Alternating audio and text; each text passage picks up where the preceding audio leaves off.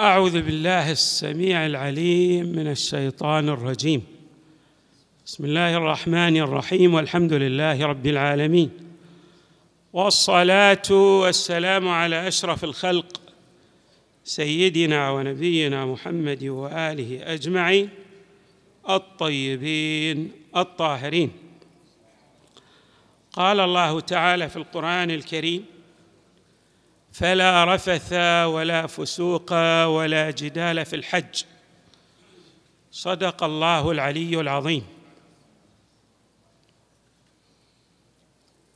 عندما ننظر في آية الذكر الحكيم نجد في بعض الآيات ايضاحا وبيانا للأحكام وهو بمثابة العلة في بعض الآيات أو بمثابة الحكمة في تشريع ذلك الحكم. وهذه الآية التي تلوناها عندما يقرر الحق تبارك وتعالى بعض التروك والأحكام في الحج يبين أن من الأمور التي يجب أن يلتزم بها الحاج أن يبتعد عن الرفث. والرفث في اللغة يأتي بمعان. من تلكم المعاني التي وردت في اللغة الكلام القبيح بالخصوص إذا كان بين المرأة والرجل. ومن تلك المعاني أيضا الالتذاذ الجنسي بأي نحو من الأنحاء. وهناك بعض المعاني الأخرى التي تلتقي متقاطعة مع هذين المعنيين. والخلاصة أن الرفث سواء كان هو المقدمات للجنس أو الفعل الجنسي بنفسه الله تبارك وتعالى يحرمه على الحاج. هذا التحريم هو في فترة مؤقتة. الحاج عندما يحرم لأداء النسك الله تبارك وتعالى يحرم عليه مجموعة من التروك. يعني ينبغي له على نحو الإلزام أن يدع أن يترك أن يترك تلك الأمور. ومن أهمها الالتذاذ الجنسي كما جاء في الروايات. لماذا الله تبارك وتعالى يحرم الالتذاذ الجنسي الحلال في الحج؟ الحرام واضح أنه محرم في غير الحج ولكن الله تبارك وتعالى يمنع الحاج الذي يريد أن يؤدي للنسك يمنعه من الالتذاذ الجنسي المحلل في غير الحج. يعود السبب في ذلك إلى حكمة وهي أن الإنسان له القدرة الفائقة على ضبط غرائزه. يتصور بعض الناس أنه ليس بقادر على ضبط هذه الغرائز وأن هذه الغرائز هي التي تتحكم في سلوكه وفي أفعاله.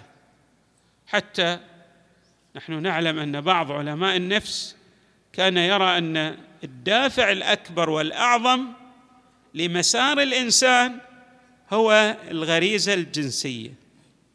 الإسلام يوضح لنا أن الغريزة الجنسية بالرغم من كونها غريزة هامة والله تبارك وتعالى أودعها في الإنسان في كنه وجوده من أجل استمرار عملية التناسل والتكاثر على النحو الطبيعي الذي يريده الله. يمكن أن تتأتى عملية التناسل والتكاثر على أنحاء مختلفة ولكنها لا تنسجم مع القانون الإلهي الذي يدعو إليه الحق تبارك وتعالى والذي يوجب التقدم والازدهار للإنسانية جمعاء بمعنى يسد منافذ الخلل. عندما يشرع الله تبارك وتعالى تشريعا من التشريعات نعلم جازمين. أن ذلك التشريع سيعود إلى مصلحة الإنسان.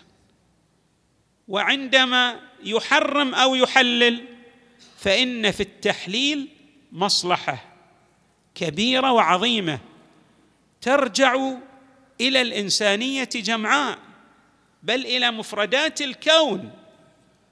وكذلك أيضا عندما يحرم فهناك مفاسد ترجع إلى البشرية جمعاء بل إلى مفردات الكون. نحن لا نعرف الترابط الكوني بين أجزاء الكون بين مفردات الكون بين الجزئيات في الكون. كل جزيء مع جزيء آخر هناك ارتباط معنوي كالارتباط المادي غير أن العقول لا تدرك ذلك.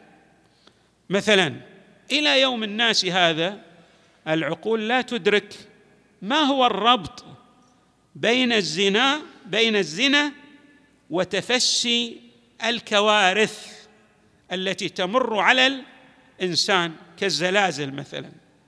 قد يقول بعض مثلا هناك بعض البلدان مثلا هي على صفائح من الناحية الجيولوجية توجب الزلازل.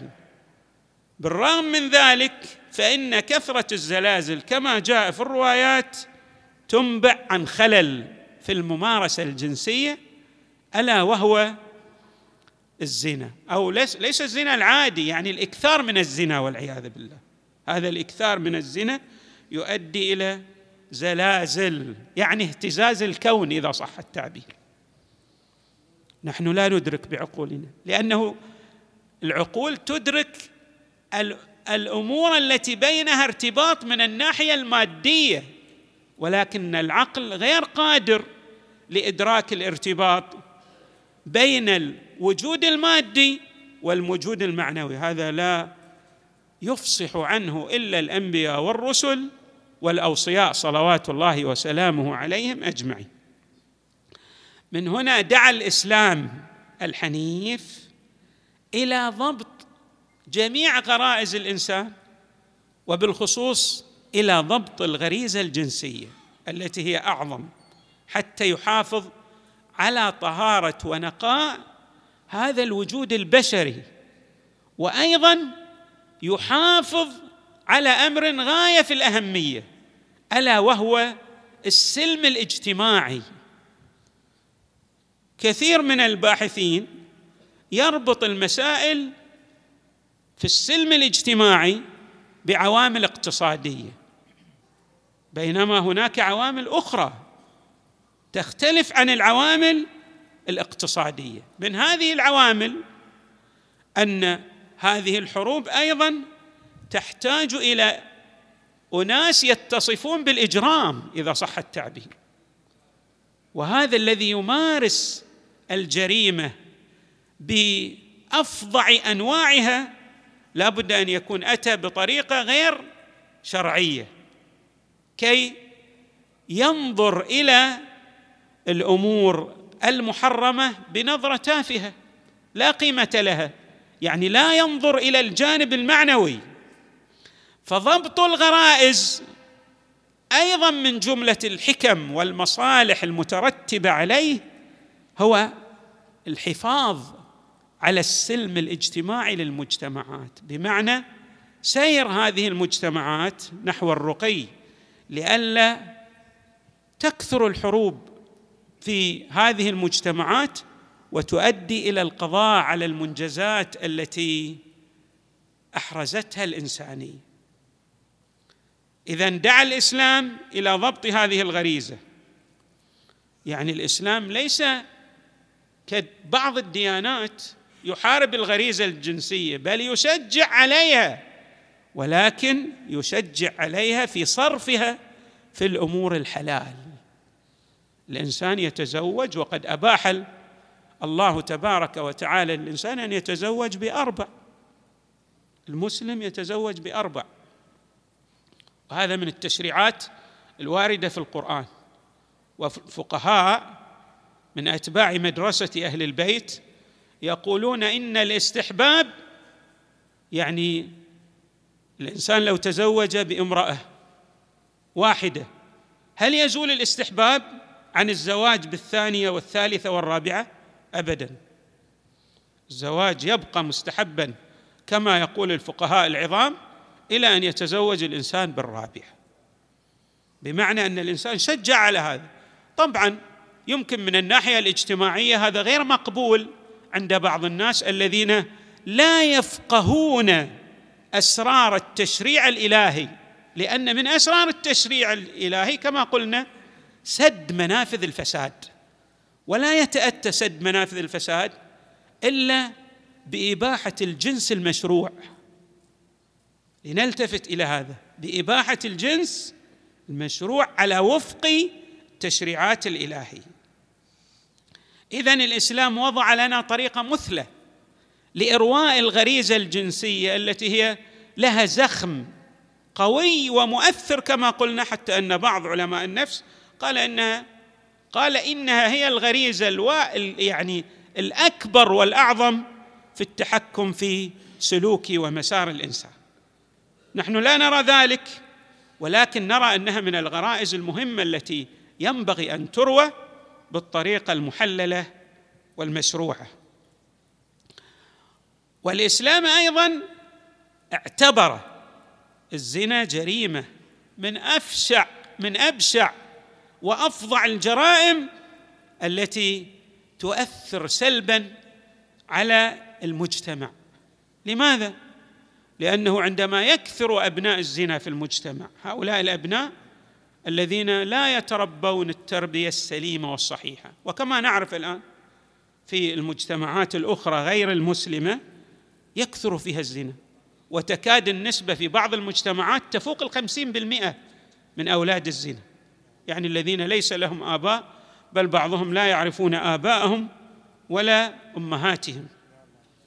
وهذه نسبة كبيرة جدا يعني تؤدي صحيح هناك قوانين تحد من الجريمة ولكن تبقى النوازع النفسية تشكل يعني آه، داع كبير ومحفز لاقتراف الجرائم والعياذ بالله.